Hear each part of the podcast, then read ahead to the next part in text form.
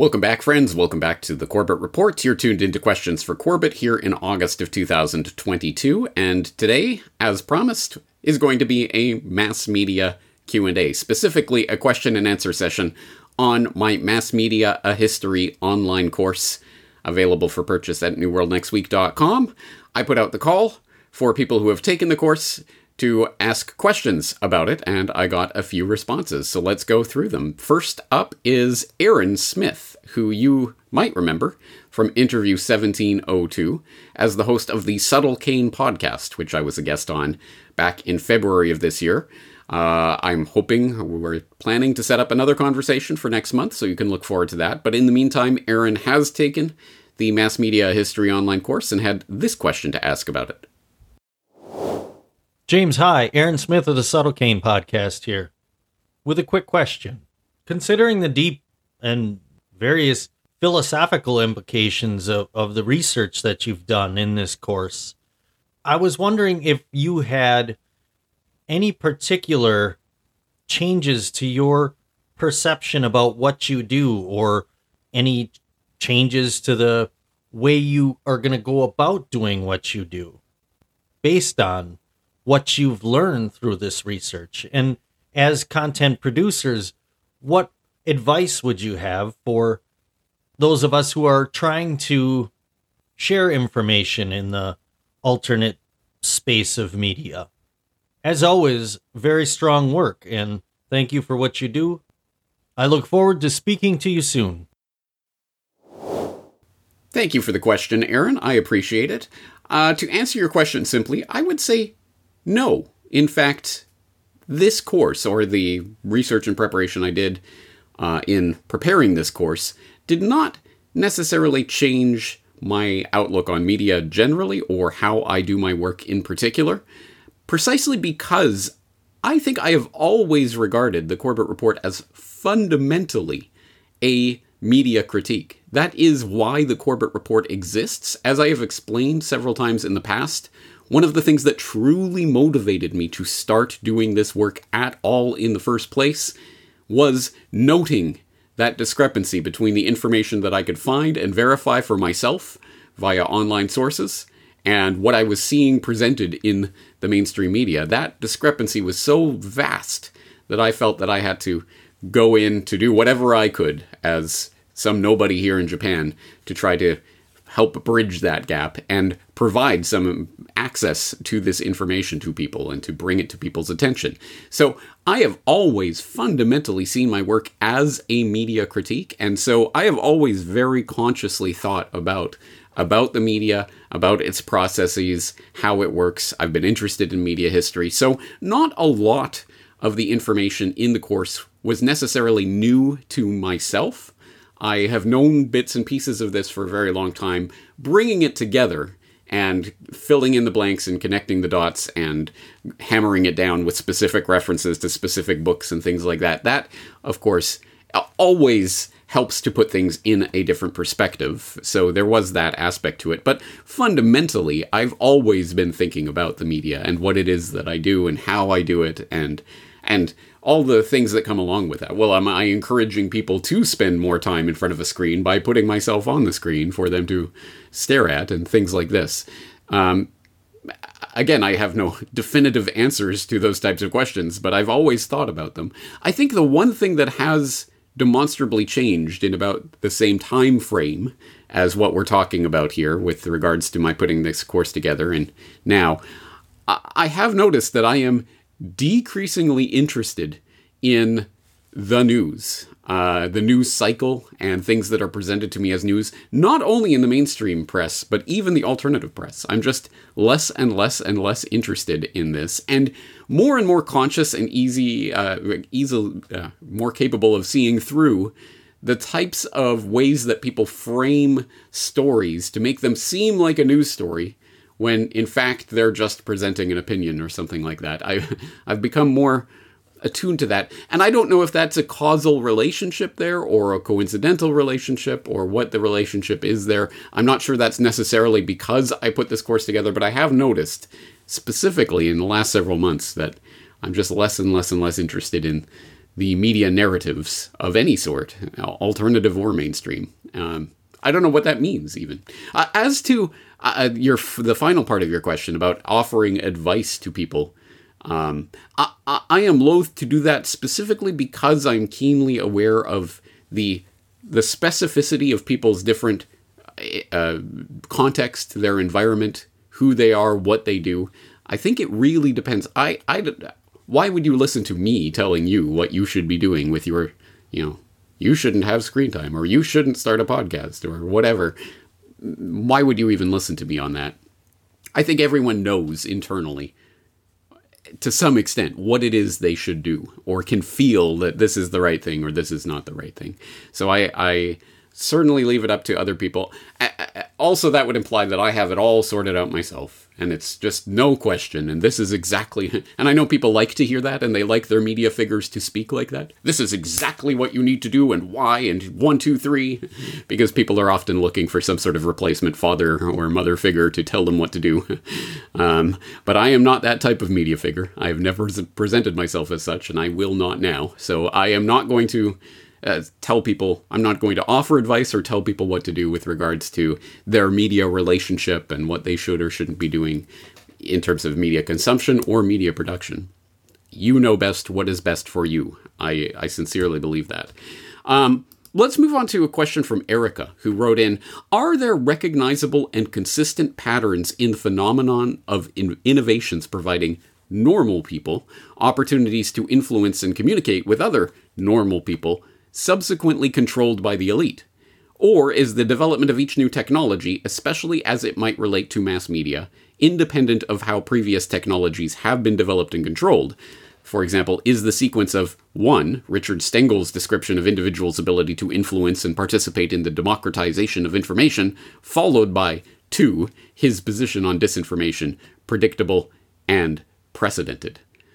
All right, that's quite a mouthful of a question, Erica, and I do get what you're asking here and where you're coming from with this question. Just to put it in context for the audience, I think this is referring to something that I pointed out a couple of times during the course of the course, and also I tried to gesture towards in the Media Matrix series, was this broader historical trend that I think we can identify quite specifically in the Gutenberg Revolution of the printing press, and that providing access to a large swath of the population to start distributing information, and that flowering in newsletters and pamphlets and other things that went viral in 16th, 17th, 18th century terms of that term, versus what has happened in the past few decades of the similar explosion of information through online and people being able to communicate with each other directly in mass media form. There is a parallel there. And as I pointed out, for example, in the Media Matrix, as well as in the course, the flowering of the Gutenberg Revolution led to the contraction and gatekeeping system of the Morgan Conspiracy, as I call it. So is that happening again with regard to the internet revolution? And if so, is that predictable and precedented? And specifically with regards to Richard Stengel, I believe Erica is referring to this part of the lesson 2 from the course. So here is Richard Stengel holding up this special commemorative edition of Time magazine. And Richard Stengel was then the editor-in-chief of the magazine. And in his editorial in that edition of Time magazine, he wrote, "There are lots of people in my line of work who believe that this phenomenon," the fact that more amateurs are getting involved in producing content like on places like YouTube, "is dangerous because it undermines the traditional authority of media institutions like Time. Some have called it an amateur hour, and it often is. But America was founded by amateurs. The framers were professional lawyers and military men and bankers, but they were amateur politicians, and that's the way they thought it should be." I don't know why the T is capitalized there, sorry. "Thomas Paine was in effect the first blogger, and Ben Franklin was essentially loading his persona into the MySpace of the 18th century, poor Richard's almanac. The new media age of Web 2.0 is threatening only if you believe that an excess of democracy is the road to anarchy. I don't. And actually, this brings up a point that I wanted to say. I believe it was the end of lesson one. There was someone who had a question about pamphlets and the incredible and profound effect they had on, say, the American Revolution, or just the entire sort of flowering of whatever was happening in America, the colonies at that time, that actually made the American Revolution possible, with the notable example of Common Sense by Thomas Paine being one of the greatest, the most well-read, the most, what am I trying to say? You know what I mean. If you compare it to bestsellers of today and you adjust for the population size difference, it would be, I think, the 26th best-selling book of all time or something along those lines. It was read by an incredible number of people. It was the viral thing of its day. And there was the question at the end of lesson one, well, does that still exist today? And yes, I'm sure there are still, I mean, at the very least, there's the local weekly type of newspaper sort of things that are more underground. I'm sure there are even more underground press sort of things, but the underground press of today isn't generally pamphlets, and it's not printed. It is online. And you could have pointed the flowering of the blogosphere in the early 2000s as that pamphleteer moment of the Gutenberg 2.0 revolution, right? And that's exactly what Richard Stengel was gesturing to in 2006. You know, Thomas Paine was, in effect, the first blogger. Ben Franklin was loading his persona into MySpace, blah, blah, blah. And, you know, here it is. It's only threatening to Time and other media institutions if you believe that an excess of democracy is the road to anarchy, but I don't. Well, okay, he obviously means anarchy in the pejorative sense, so we'll leave that to the side for the moment. But I get what he's saying. He means chaos and horrible, you know, that anarchy. But I don't. I know that participation of the average person is important and will lead to a flowering of wonderful things. That's some amazing rhetoric, especially coming from the then editor-in-chief of Time magazine there in 2006. I wonder what Richard Stengel is up to today. I wonder what he could be saying about this flowering of amateur access to the press and what this means, this development of media today. That's right. He's now writing books like Information Wars, How We Lost the Global Battle Against Disinformation, and What We Can Do About It. Yeah, the guy who said, this is such a great flowering of things, and it's not a threat, this is a great thing, and I don't believe this will lead to chaos or anarchy, is now saying, oh no, people are putting their own opinions out there, and they don't have the gatekeepers. Oh no, this is chaos, this is anarchy. Save us. Won't you save us, Hillary? Which is essentially what this is. Ah, yes, Richard Stengel, the then editor-in-chief of Time magazine back in 2006, when you became the Time Person of the Year, in reference to YouTube and just generally the flowering of Web 2.0 and all of those social media outlets that gave a voice to the voiceless and all of this. The realization of the information superhighway dream, the democratization of information, and Richard Stengel, for one, thinks this is going to be the good kind of not anarchy. This is going to be democracy, or whatever his 2006 perspective was. But of course, again, as we have seen in the last few years, of course, he's one of the people screaming about Russian disinformation. We have to start censoring people and clamping down on the internet. Surprise, surprise. Wait, this is going the wrong way. Let's start clamping down. So I think that's a great microcosmic example of the macrocosmic phenomenon of the Gutenberg Revolution becoming the Morgan Conspiracy, the internet information superhighway becoming the controlled Web 2.0 of the Twitters and Metas and Instas and what have you. Now, I guess there are a couple of questions. First of all, I mean, is it precedented? Yes, I'm making the argument that it is precedented, but it is different in a sense that might seem trivial, but is not. The Gutenberg conspiracy to the Morgan conspiracy, that's something like a 475-year stretch. In that time, a lot of different things took place, and there was a lot of maneuvering back and forth, and I'd say the leverage of power between the average individual with access to the printing press and the authorities trying to control that printing press, there was a lot of jockeying for position, and you could argue at different times there were different sides of that equation that were winning the battle, as it were, before it really got consolidated in the by the early 20th century. I mean, there were obviously signs of that beforehand.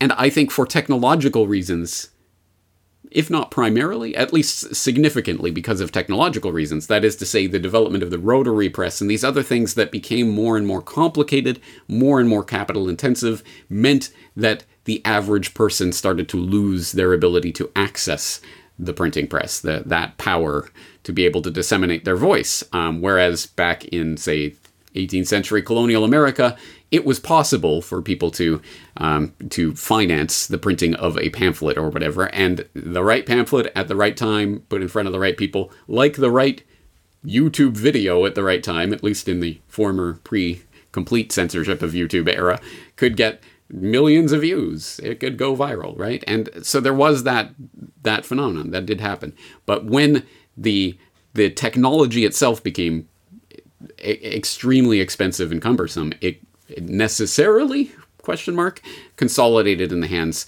of a very oligarchical elitist bunch, shall we say. Now, in the internet revolution, I would say the entire explosion and contraction that we witnessed over the better part of half a millennium when it comes to the Gutenberg to Morgan, we're seeing that within the space of 30 years. And again, I mean, there are some technological things that we could point to that might, technological innovations that have influenced that, but it's not quite the same thing, is it?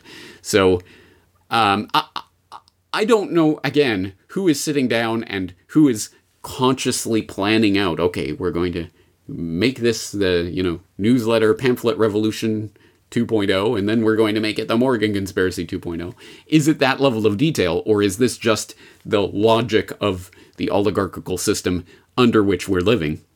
I tend to give more weight to the latter in that calculation, rather than saying this is a conscious attempt to redo that history. But that does raise the question, which is part of your question, Erica, which is this a necessary condition? Is this absolutely locked, baked into the cake, this is going to happen every time with this technology? Or is it a contingent phenomenon? I think there is contingency here. This is not predestined. It is not, does not have to be this way. We can imagine a universe without contradiction in which the consolidation of power in the hands of a few corporations doesn't happen. I mean, it might be difficult to imagine, but it can be, at least without contradiction, held in our head. And also, I think that the different technologies give rise to different relationships between the public and the ability to disseminate information. For example, when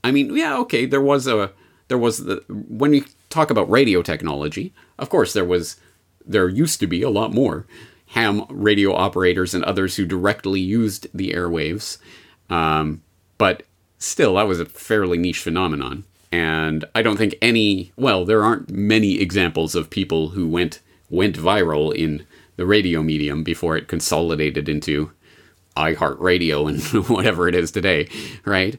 It was not such a popularly accessible medium. And television, surely. I mean, very few people. I mean, there's public access television, but that was seldom much more than a joke to most people.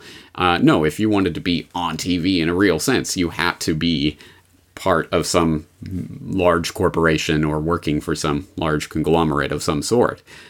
So I don't think the radio and TV revolutions really fit into that pattern at all. I think there is a parallel between the printing press revolution and the internet revolution. So different technologies do play out in different ways.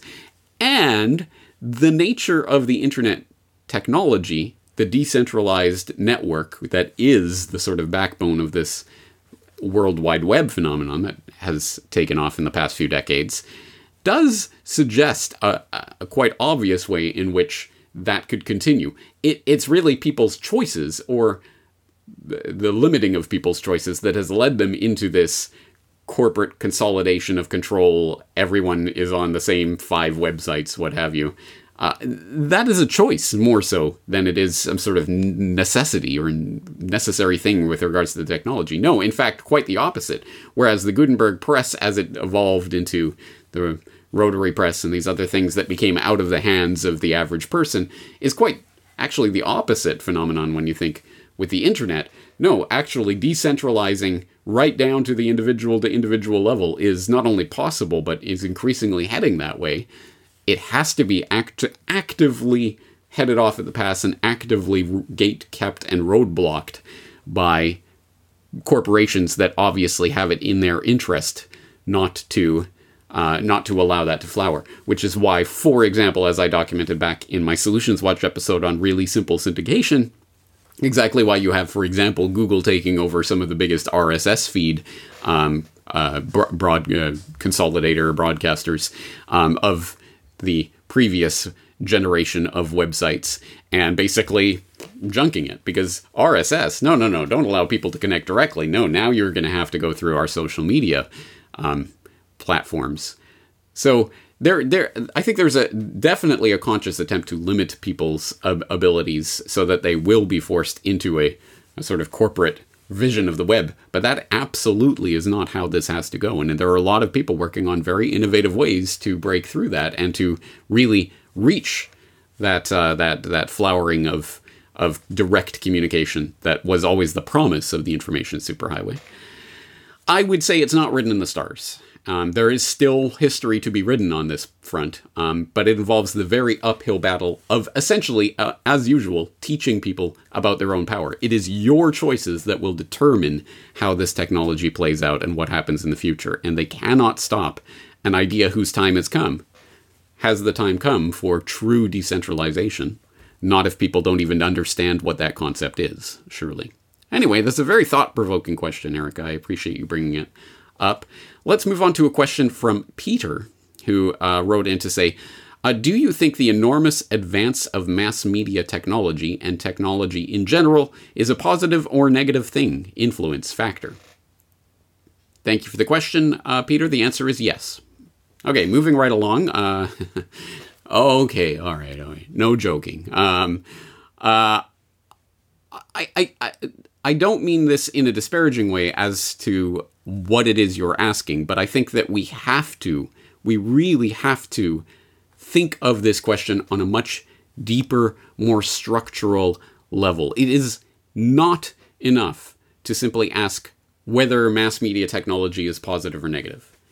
As if there's some sort of scale that we can use to measure that, and if it comes out more negative than positive, then let's do away with media technology. If it comes out more positive than negative, then okay, let's embrace it. I don't think it is that kind of calculation, and I think that does an injustice to the nature of what it is that we're dealing with. We really have to honestly look at what this technology is and what it represents and where it comes from in order to understand what our relationship to that technology should be. And that was something that I quite deliberately tried, at the very least, to put into, say, even in the Media Matrix documentary series. I did try to gesture towards that, at least at the end of part 3 on Into the Metaverse. But there's a more fundamental perspective, one that sees media not as a technology, but as the expression of our need as human beings to connect with others, to fight off our original state as beings cast alone and naked into the world through communion with others. But as our technology of communication begins to create its own world, and as we increasingly place ourselves inside that media world, we would do well to ask ourselves, at what point do we lose our essential nature as human beings? Once we're jacked into the metaverse, are we still Homo sapiens? Or will we have become Homo medias? Have we considered what that means? Do we care? Perhaps it's no surprise that the curved mirror of the Gutenberg conspiracy has led us here, to the black mirror at the doorway to the metaverse. Perhaps we were always destined to end up here. Perhaps this is an expression of a fundamental human urge. Yeah, you might have blinked and missed it, but it was there, and those weren't just words that I was throwing in. That was something that I really mean, and I hope people will cogitate about, which is the question of where media arises from in the first place. This isn't just some technology that was cobbled together and we can do with it or without it and it's our choice. No, this is an expression of something fundamental about humanity itself, that we as social creatures need to communicate with others, and we will find ways to extend our ability to communicate with others. That, I think, is pretty inevitable for the human species to do. And so, in some sense, media is an extension of us. It is an expression of that fundamental desire to connect with others. And it, not only is it part of us, we are part of it in a sense. As I said, the media is extensions of our bodies, extension of our voice, or extension of our physical bodies, or extension of our thoughts out into the world. And I think that's pretty much always going to be part of humanity and what we do. And I think as a corollary to that, if we were to somehow, if we did just discard this technology or some, 2012-ish apocalypse, asteroid, whatever, suddenly took out our ability to use this technology and we all went back to the Stone Age, I think we would eventually get back to this point. We would, that same manifestation of the urge to communicate would manifest in similar ways and people would develop similar technologies to do so. I think, again, this is, in some sense, it's part of what it means to be human, that we want to communicate with others. So I think this is why I as I said in my recent Solutions Watch on Delete Social Media, I don't think neo-Ludditism is the answer, at least not for the vast majority of people. It's like asking people to sever a limb or some part of them. No, we need, well, I won't say need, but we, again, this is not some sort of thing that has been engineered into us. We have a desire to communicate with others on a large scale. So the question is, I think, really, where does this lead, and what is the balance that we can or should or could achieve with regards to this media technology? Because another fundamental point that I stress a few times in the course is the McLuhan-esque idea that media is not just some neutral tool. It is not just a technology that we invented that we then use or decide not to use. It uses us. It shapes us. It makes us into certain types of people. And as I gesture there at the end of Into the Metaverse, are we becoming Homo medias? Are we becoming some sort of different thing based on this new, ever increasingly invasive and immersive technology that will start to dictate the way that we are? I've mentioned this in a few interviews now. I will reiterate it here. I think the question of how we interact online with others, and we start to become a different type of person when we interact in certain media environments because of the media itself. In a certain sense, kids who grow up in and have been immersed their entire life, not just as digital natives, but social media natives, will start to have those types of social media interactions in their quote-unquote real life, in their unmediated life. That will be the way that people actually communicate with each other. People of my age and older, presumably, having grown up without social media, will understand that the way that people interact online is not the way they interact in the real world, but that will start to blur as people who grow up in social media start to do that. So the real question here is, I think, the question of balance. Is that even achievable? What is the balance? How much of our lives should we spend in mediated reality? And what types of mediated reality are going to change us? And do we want that change? Some incredibly deep questions, and ones that I am not the guru on the cloud telling you what to do with your life. I am not going to answer these questions for you.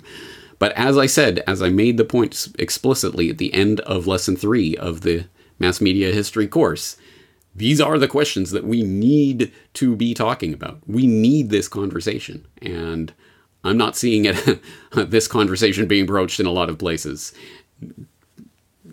more, I think that actually speaks to my growing disinterest with the news feeds and all of this. I don't think this is addressing it on the structural level. So I appreciate the question, Peter, and I think I understand where that question is coming from, but simply evaluating is technology, this media technology, is it a net positive or negative, I think is kind of asking the wrong question. It's more like a question of how do we fruitfully use or at least express our inner desires for communication with others in ways that satisfy us as human beings. And I think there are certain things that can be said about humans in general. I think there are certain things that can be said about people living in particular social contexts, and then there are things that can be said about particular individuals. So one-size-fits-all solutions for everyone is probably not achievable nor desirable. Anyway, I hope that at least starts to answer your question, and hopefully gets more people thinking about the question and trying to answer it for themselves, which I think is the real point.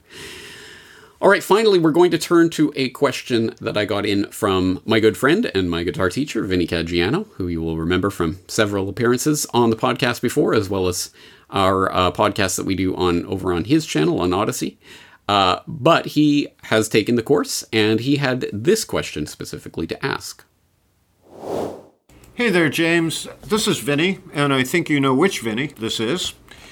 In any case, I've never really submitted a question to Corbett officially on the website, and I thought I'd do that now because I did watch your media course very closely, and it was really, honestly, mind-blowing, really great, and I learned so much from it. I have a question because you hadn't mentioned the practice of embedded reporting that began to occur during the Gulf War under Bush 1. And I'm just wondering, what do you think the practice of embedded reporting did in terms of shaping the people's perception of the Gulf War? Thanks for taking the time to answer. I really appreciate all the work you do. Take care. Thank you, Vinny. I very much appreciate the question, and it is very much in keeping with the spirit of the course, because as people who've taken the course know, I do spend a lot of time going through that history, talking about news and the conception of even what news is, let alone how it is reported in the different manifestations of this mass media technology as that develops. It's very interesting to think about how our conception of what the news is develops in each different iteration of technology and in the different historical environments and contexts in which they're placed. So, yes, for the last few decades, this has been a feature of war reporting. We noticed it really in the first Gulf War, and then really with Afghanistan and Iraq in the past couple of decades. There's been an increase in the number of reporters being embedded journalism. So reporters riding along with military teams as they do their operations and then reporting from the war scene in that way. And obviously, I would like to say that for the most part, I think the Corbett Report audience will probably get why that is probably not a good idea, or at any rate is going to present a very skewed version of events. But if you would like greater elaboration on that, Patrick Coburn wrote a very, I think, thoughtful piece from back in 2010 on the dangers of embedded journalism that I will commend to your attention. Of course, I will link it in the show notes for today's episode, so I hope you will check it out and read it in its entirety. I think it is worth reading. It's got some interesting reflections from a reporter who has done real reporting in very dangerous war zones in a non-embedded way, reflecting on the nature of embedded journalism, but also, as I say, in a thoughtful way. He doesn't simply dismiss it. There is a recognition of the fact that doing genuine reporting and journalism in a war zone is inherently exceptionally difficult and dangerous, and there has to be some sort of accommodation for that in some way or other. And embedded journalism is one of the ways you could do that, right? Well, as Coburn writes, many allegations against the system of embedding journalists, mainly with the American or British military, are unfair. Accompanying armies in the field is usually the only way of finding out what they are doing or think they are doing. Nor is there an obvious alternative way for correspondence to operate today. Given that Al-Qaeda and Taliban target foreign journalists as potential hostages, it is impossible to roam around Iraq or Afghanistan without extreme danger. But having made those concessions, he does then go into the sorts of problems, not just the surface level, but the structural problems with embedding, noting, for example, it produces a skewed picture of events. Journalists cannot help reflecting to some degree the viewpoint of the soldiers they are accompanying. He talks about embedding, putting limitations on location and movement. You are going to be wherever the forces are, which means that the correspondent embedded with the American or British military units is liable to miss or misinterpret crucial stages in the conflict. And then after a very lengthy discussion, he summarizes by saying, I used to get a certain amount of undeserved applause at book festivals by being introduced as a writer who has never been embedded, as if I had been abstaining from unnatural vice. Embedding obviously leads to bias, but many journalists are smart enough to rumble military propaganda and wishful thinking, and not to regurgitate those in undiluted form. They know that Afghan villagers interviewed in front of Afghan police or U.S. soldiers are unlikely to say what they really think about either. Nevertheless, perhaps the most damaging effect of embedding is to soften the brutality of any military occupation and underplay hostile local response to it. Above all, the very fact of a correspondent being with an occupying army gives the impression that the conflicts in Iraq and Afghanistan, countries which have endured 30 years of crisis and warfare, can be resolved by force. End quote.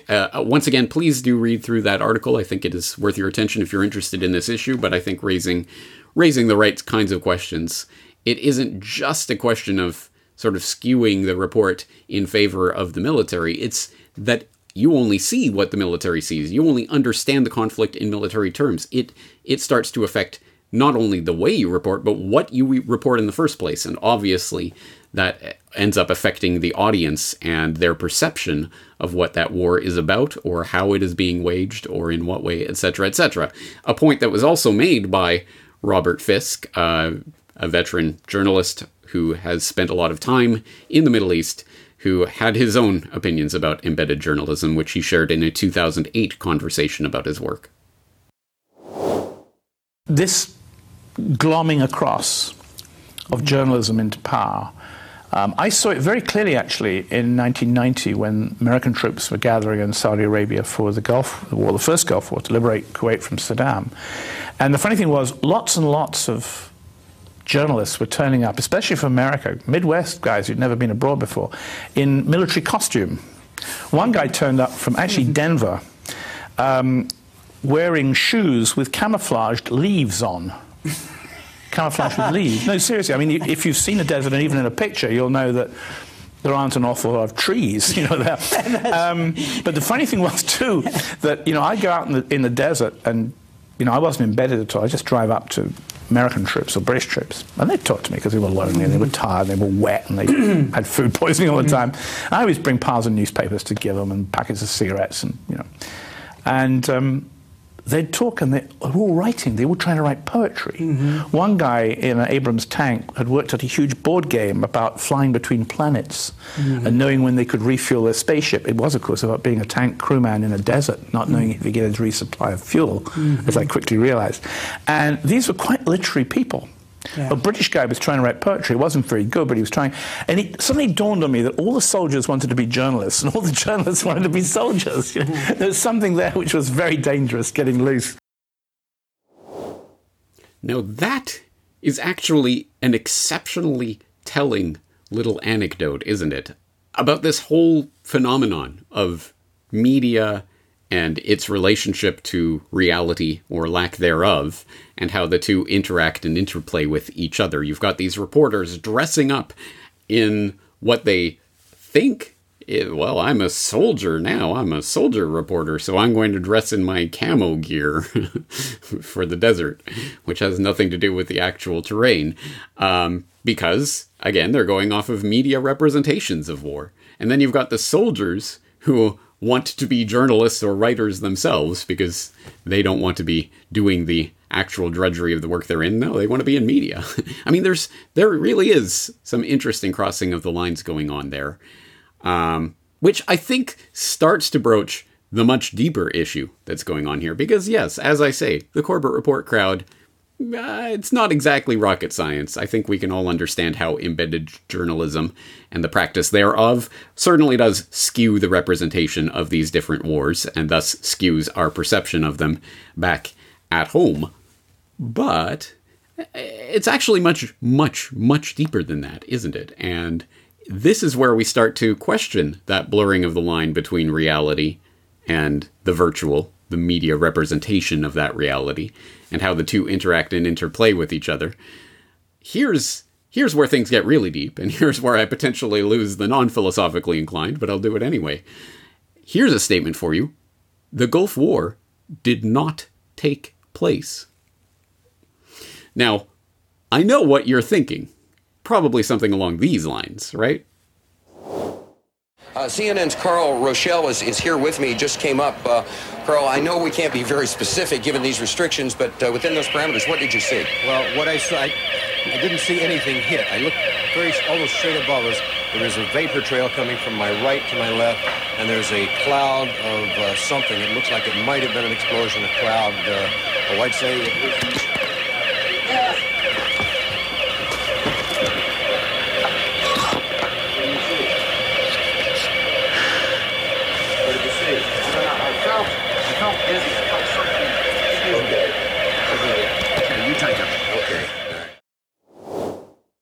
Yes, of course, if you've been around in the conspiratainment space for long enough, you have undoubtedly seen the unedited behind-the-scenes footage and takes of Charles Jaco and his reporting from Saudi Arabia back in 1991 during Operation Desert Storm, or was it really from Saudi Arabia? And of course, that is the tenor of much of the misreporting in the conspiratainment space that has taken place around that particular footage and the other footage that has been released. Look, it's all fake. It was done on an Atlanta soundstage. It's a blue screen behind them with fake palm trees, and it's all a show. It's not. None of it was real. None of it really happened.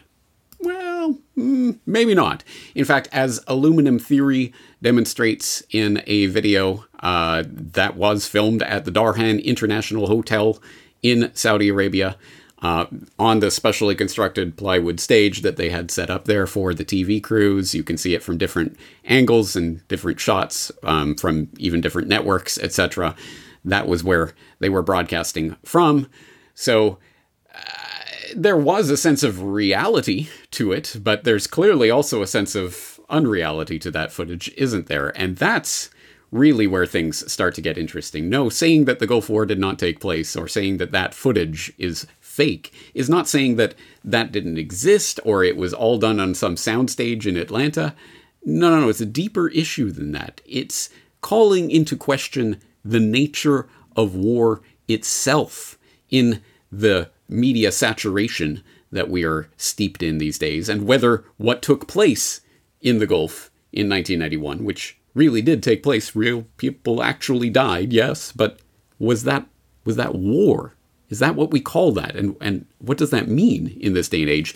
Actually, a much, much more deeply philosophically interesting question than you might think. And if all of these questions about the virtual and the real and simulation and simulacrum start to evoke certain ideas, that's because you are good students who were paying attention in Lesson 3 when I was talking about Jean Baudrillard.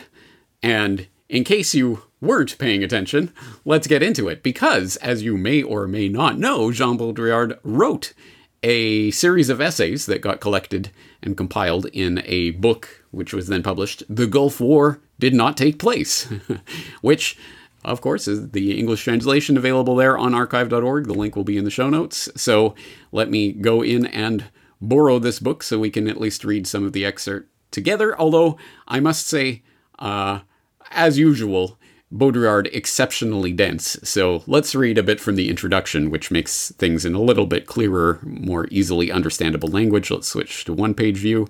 So, for people who don't know, again, this was a collection of essays that were published in La Libération in early 1991. The first essay was published on January 4th, 1991, so after the UN resolution had been approved, but before any bombing or anything had commenced, before Operation Desert Storm actually took place. That was published on January 4th of 1991, and it was called "The Gulf War Will Not Take Place." A rather bold statement, which seemed to be proven untrue by subsequent events, right? Well, the Gulf War started, and then it was on CNN 24/7, so it must have been taking place, right? Well, in order to make sure that people understood what he was saying and that he was not going to retract what he said, he was going to double down on it, in early February, as the war was taking place on live TV so people could watch it, he wrote, "The Gulf War, is it really taking place?" And then at the end of February, after it was all done and in the history books, he finished it up with, "The Gulf War did not take place." A very provocative and interesting concept. So let's take a look at it, or at least start to broach the question of what this really means. So again, reading from the introduction by the translator here, I think he puts it in perspective nicely. He says, "At the time," as this was taking place in 1991, "the TV Gulf War must have seemed to many viewers a perfect Baudrillardian simulacrum, a hyper-real scenario in which events lose their identity and signifiers fade into one another.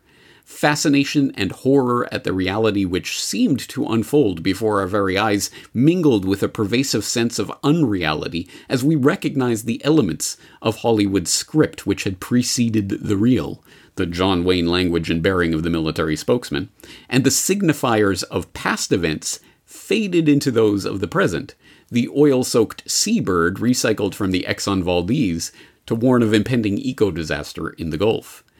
Occasionally, the absurdity of the media's self-representation as purveyor of reality and immediacy broke through.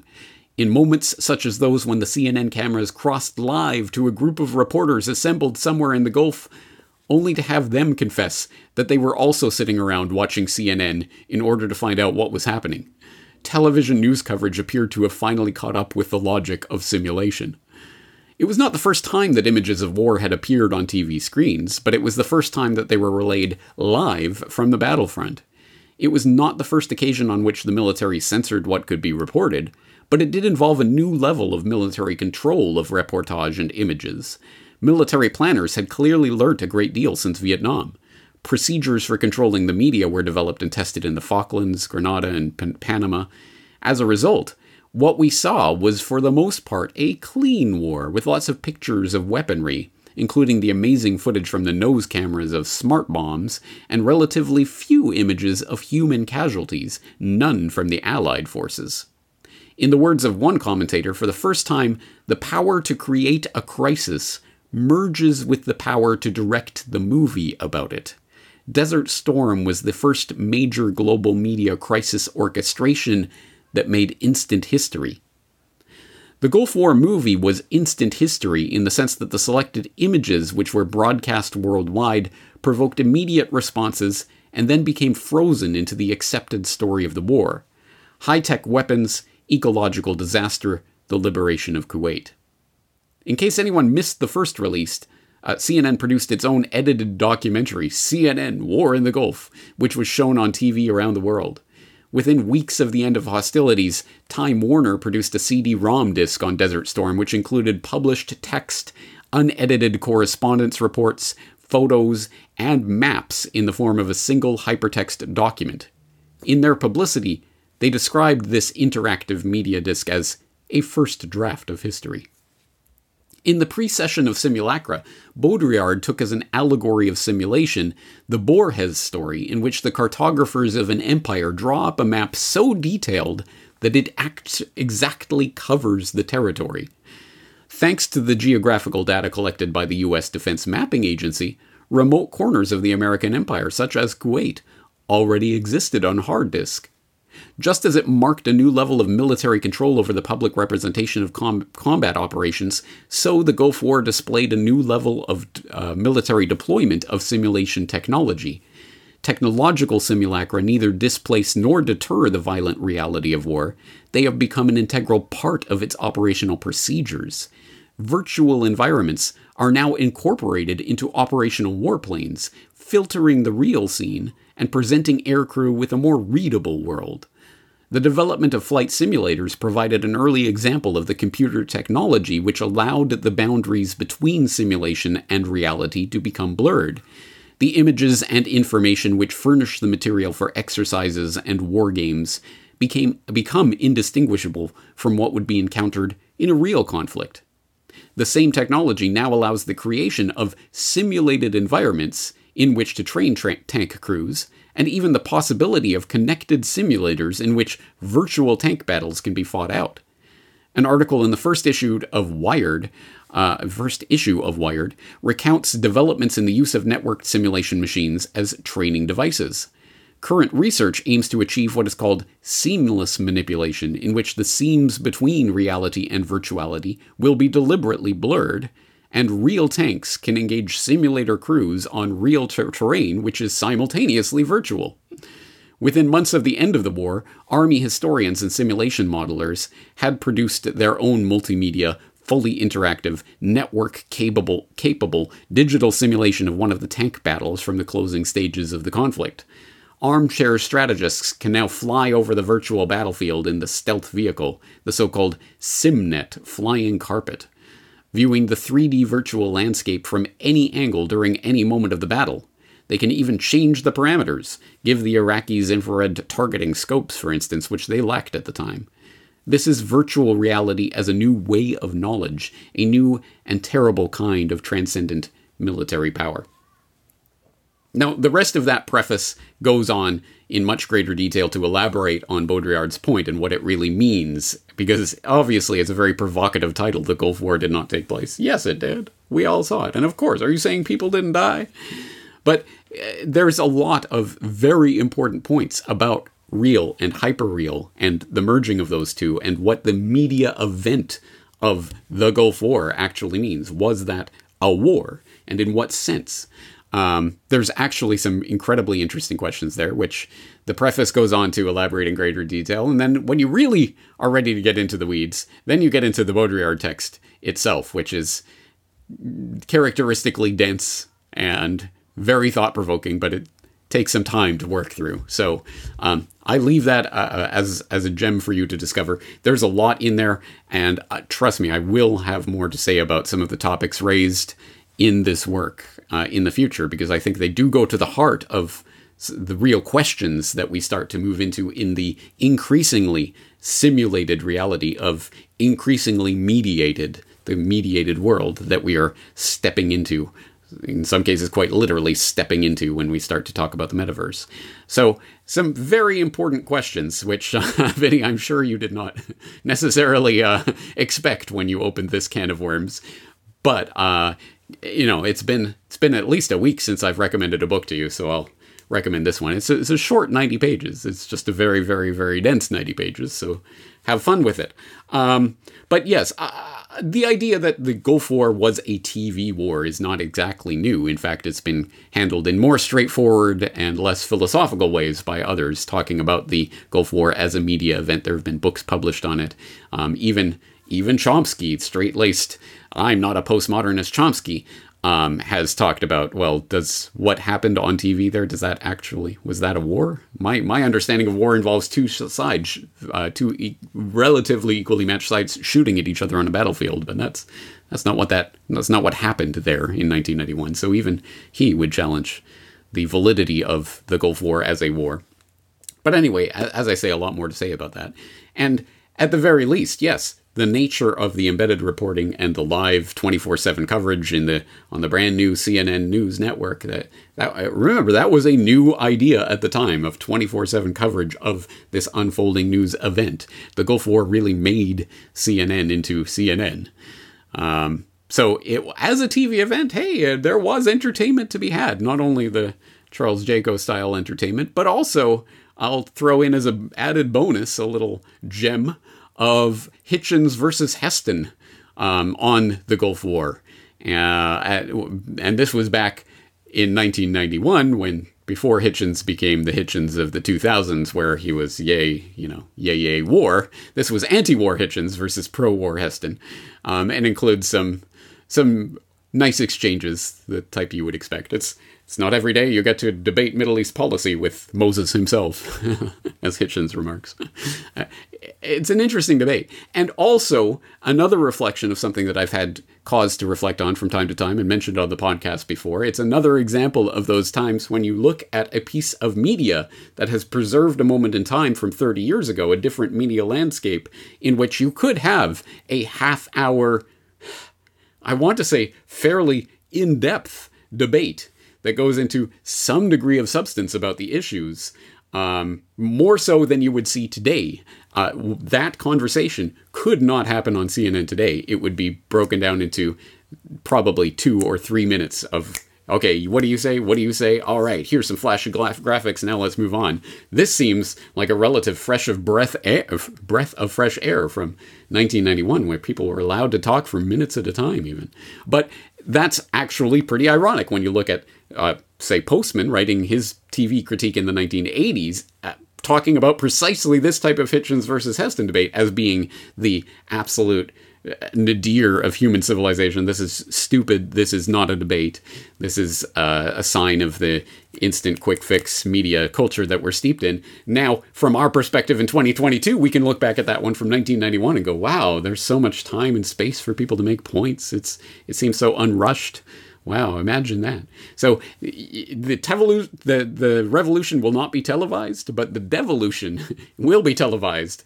Go watch interviews of people from the 1950s, 1960s, man-on-the-street interviews with people speaking in coherent, multi-clausal sentences, grammatically correct, that actually make sense, versus the type of communication that passes for communication in 2022. There is a documented phenomenon that is happening there, and media has a part to play in that. So anyway, there's a lot of different issues. I'm glad to have had overwhelmingly positive feedback from the people who have taken this course so far. Again, if you have not done so, if you did enjoy the Media Matrix series, but have not looked at the course itself yet, I highly suggest it. I think it will be worth your time. There is a lot more information in the course than could be presented in the 1 hour of the documentary. So once again, it's a 3-part course. It's broken into 3 lectures, and the lectures are 2.5 to 2.5 hours each. So it adds up to about 6.5 hours of lecture. It includes the transcript of the entire lecture, hyperlink transcript with links to all the sources of everything I talk about, of course, as always, as well as a study guide that includes recommended reading and includes summaries of the key points and takeaways. And you even get the PowerPoint slides as well, in case you want those. As well, lots of information, and I'm glad that people have gotten something out of it. I hope you will too. On that note, I think we're going to leave it there for today, and looking forward to continuing to ponder and talk about these ideas as I move forward with this media venture known as the Corbett Report into the future. Thank you for being here with me. James Corbett, CorbettReport.com.